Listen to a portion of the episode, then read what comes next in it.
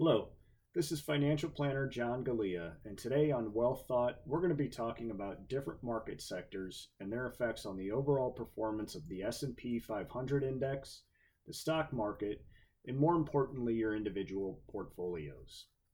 Various resources acknowledge roughly 10 different market sectors that make up the equity market.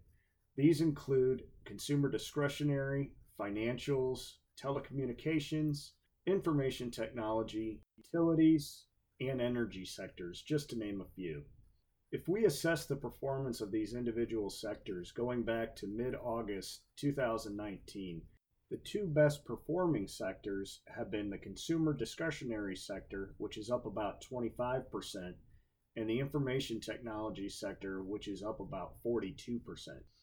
Most of the stocks that fall within these two sectors are considered growth oriented equities, and these investments usually pay less of a dividend as they seek capital appreciation over time.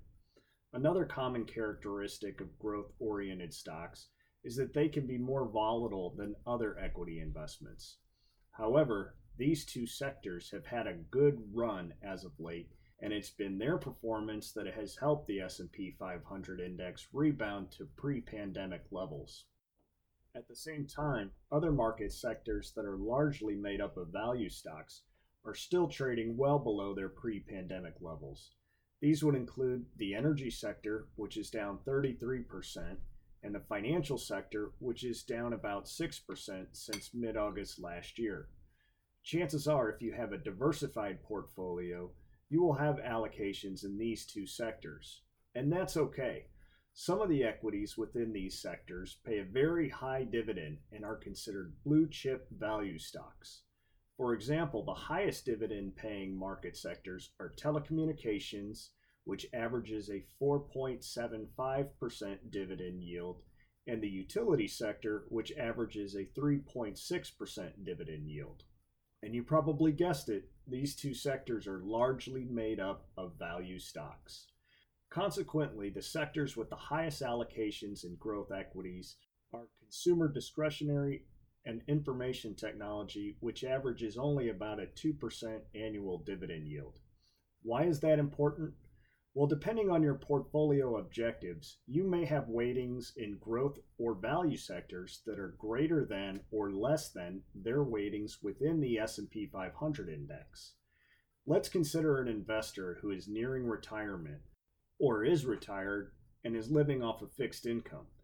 They're probably using some, if not all of their dividends and interest generated by their investments to help fund their income needs these folks are probably going to have more allocations in value stocks than they will in growth stocks. Thus their portfolio is probably underperforming the S&P 500 index year to date. On the opposite side of the spectrum, let's look at a young investor or somebody that's in their prime earning years. Chances are they want their investments to seek capital appreciation over time and are willing to take on more volatility than the person that is retired or nearing retirement. The investors that fall within this category probably have a larger allocation in growth oriented sectors thus their portfolios may be outperforming the S&P 500 index this year. This leads me to the conclusion that before you compare your portfolio to a certain market index, you want to consider your personal investment objectives, your income needs, and the amount of volatility you're willing to accept within your portfolio. As always, I recommend that you sit down with a financial professional and discuss these things before you begin investing.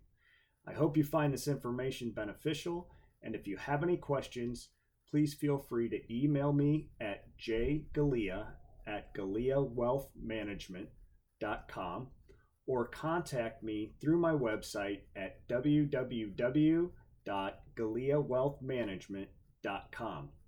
This has been another edition of Well Thought with John Galea, and I look forward to future podcasts discussing financial planning and financial markets.